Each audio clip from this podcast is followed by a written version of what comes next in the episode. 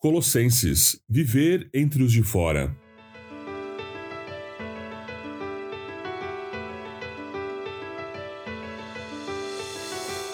Continuando nossa série de podcasts sobre a Epístola aos Colossenses, hoje nós vamos refletir sobre o capítulo 4, mais especificamente os versos 5 e 6. Na sua carta, Paulo traz muitos ensinamentos sobre a prática da vida cristã e que nós podemos aplicar até os dias de hoje.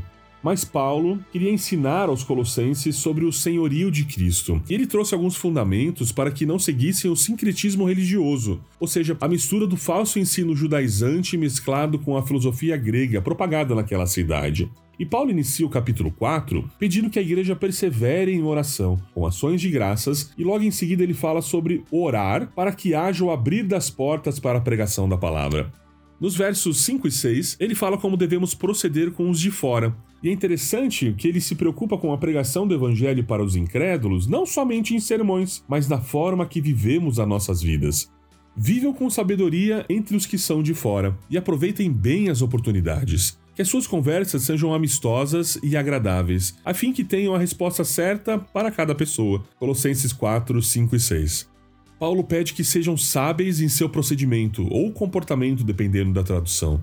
Ou seja, ele se preocupa com a forma que a igreja deve viver diante de todos, cristãos ou não. E aqui é uma relação clara entre o abrir das portas para a palavra, conforme o versículo 3, e o nosso comportamento diante daqueles que não são da igreja. Como vimos nos episódios anteriores, ter sabedoria não é acumular conhecimento ou saber todas as respostas. Sabedoria é conseguir aplicar o conhecimento adquirido de forma prática. Além disso, a sabedoria parte do princípio do temor ao Senhor, como vemos em Provérbios 9 e 10. É sobre viver uma vida íntegra, sabendo que aquilo que conhecemos a respeito de Deus deve afetar o nosso comportamento ou o nosso procedimento na esfera pública. E Paulo enfatiza essa sabedoria no comportamento com os que são de fora, ou seja, aqueles que não eram cristãos. Isso porque a igreja de Colossos vivia um contexto muito parecido com o que temos hoje, uma igreja multiétnica que convive com pessoas de outras crenças, outras práticas e filosofias.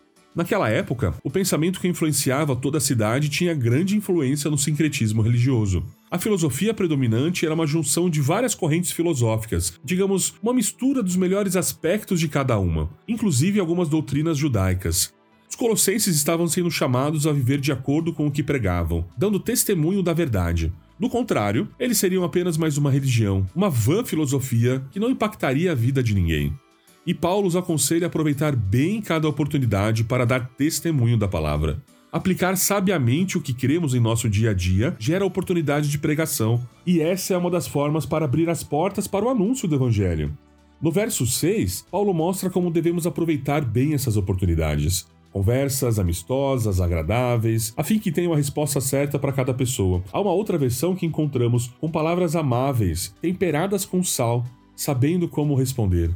Ele subentende que essas oportunidades surgirão, e a grande questão é como nós responderemos a elas.